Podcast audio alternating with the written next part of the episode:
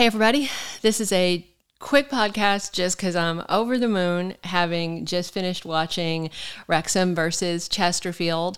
Uh, if you didn't watch the match, huge news. If you're not watching these matches live, but you're addicted to Welcome to Wrexham, I totally recommend buying the streaming pass. It's 80 pounds, best 100 bucks you'll spend. It's the only way to watch anything but highlights. So the big news is Wrexham just took the top of the National League table in the Vanarama National League. How they did that was the win today over Chesterfield. They were playing at home at the race course, and what was really interesting about this match is, you know, a couple of our wins this season have come down to like the one was two Paul Mullin penalty kicks. Today, uh, Mullin, you know, he was shooting, but he wasn't scoring. He just it was close. He was playing hard you know, no no disrespect. He was doing his usual top-notch job, but it just wasn't his day. Less than 5 minutes into the match, in the first half, Elliot Lee, who is just a freaking workhorse, he is just the little engine that could. Although he's not little, he's 5'11, he's almost a foot taller than me, but he was just he's just been a dynamo harassing the other teams and he knocked one in within the first five minutes. So we were 1 0 right away, and that was just awesome. And other things that I noticed, we had Lainton and goal today, and Chesterfield, you know, one of the guys missed a shot into their goal that Lainton and the lads defended. And Rob Lainton put an arm around the guy and was actually comforting him for them not getting the point in against Wrexham. Their sportsmanship is just to me just so impressive and they always are just kind. They're not you know out just grabbing on people and throwing them around and playing hard but this was just like really sweet. Tunnicliffe got smacked in the face a couple of times today. He had like tissue and then he went down again. And I swear it was like they had to put a whole box of Kleenex up there. And the ref today was kind of interesting where a lot of late tackles and things that for other officials will get called as fouls, he was just kind of letting go unless there was just, even to the point where some people were like laying face down flat, they had been hurt and he just kept playing. Tunnicliffe seemed to be the exception because he was gushing blood to the extent he had to change his shorts at one point right away. So top of the match, we have 1-0, Elliot Lee scoring a, an early goal, and then he just ran his ass off the whole rest of the game. He was doing great. And then the Chesterfield, they got a yellow card for Jones, who was getting pushy with Mendy. That was early on into it. And then, you know, there was just a lot of stoppage time, a fair amount of stoppage time with Tunnicliffe taking a lot of face smacks. And then as we went into the first half, we only had five minutes of stoppage declared. So it was like, okay, we have this amount of time. And before the half ended, Dalby got a hold of one right at the end and took us in to 2 0 at halftime. Uh, then we came back out, and right away, the Chesterfield captain got a yellow card. They ended up with uh, three yellow cards, I think. I'm doing this off the top of my head, so don't get mad if you listen and you saw a different number. I also noticed a lot of the Chesterfield keeper, he was just out, you know, trying to be a midfielder. I don't know. He was not staying in his box. And I really would have liked to have seen us come in behind when he was playing way, way out of the box and just have slammed one because I don't know. And they were using him really heavily. It was very different than how they used Lainton. And I, I don't know. That was just kind of weird also I, I, was live tweeting this game and i was supposed to be editing. So of course i'm uh, i'm not editing because you can't you can't work while you're watching football and especially not a game this exciting.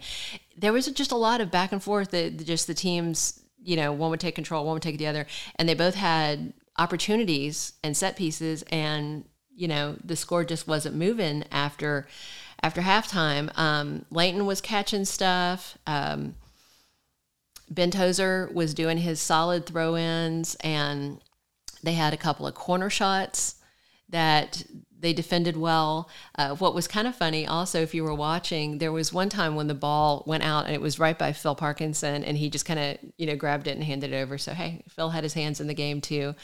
At one point, the Wrexham home home fans were singing something, I had to actually ask somebody because I didn't know what it was.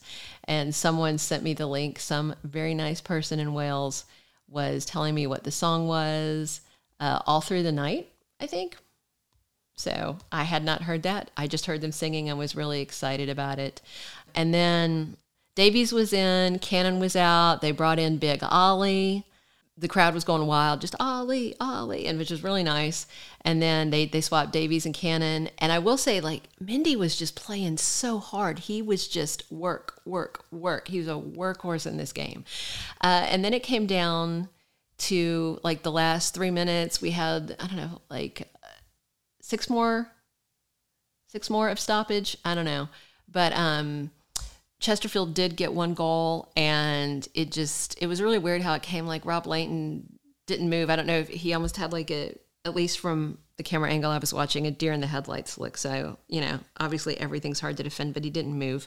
But that's okay because then we were three minutes away from you know, taking the top spot in the league table. And then Chesterfield got another yellow card, and it looked like a whole bunch of excessive sass going on with him complaining to the ref. And then Elliot Lee had a nice close call towards the end, but then that was it 2 1. And what that means is if you're following the table, Notts County was in the number one position with 83 points and 35 matches played. Wrexham was sitting two points behind them at 81, but with 33 matches played. So this was Wrexham's 34th match. They took that three points, which moved them from 81 to 84, putting them above Notts County by one point with one game less still played. So, worst case, if they tie the next one, say they end up with the same number of matches played and they tied, they'd still be then two points ahead. And if they took another W, you know, that could push them 87, 83.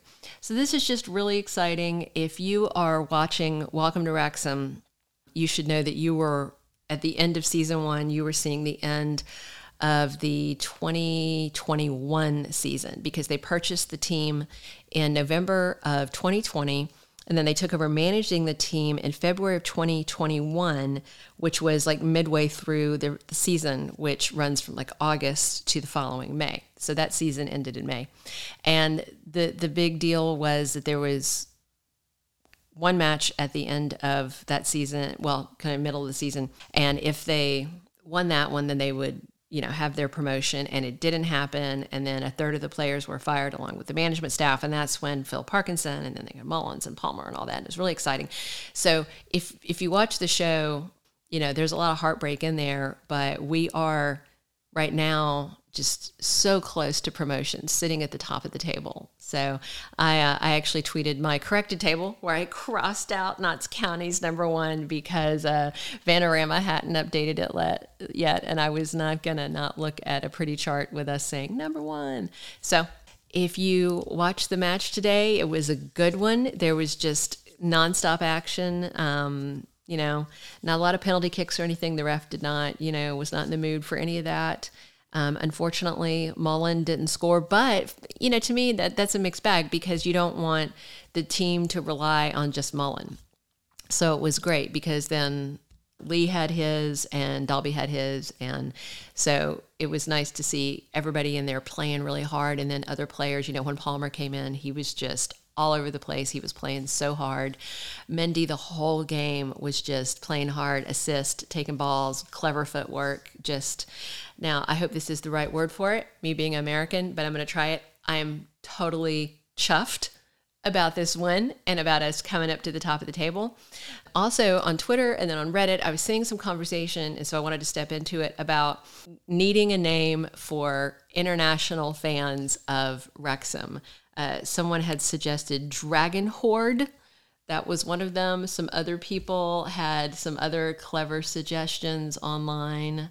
So I do think that we need an official fandom name for the people outside of UK and Wales that are cheering for Wrexham because there's a passionate fan base and it's growing. And especially now that we have taken boom, the top of the National League, and we are poised for promotion. You hate to say it because you don't want to jinx it, but man, you love to say it. Wrexham is number one in the National League as of their 2 1 victory over Chesterfield today, February 28th, 2023. Go Red Dragons.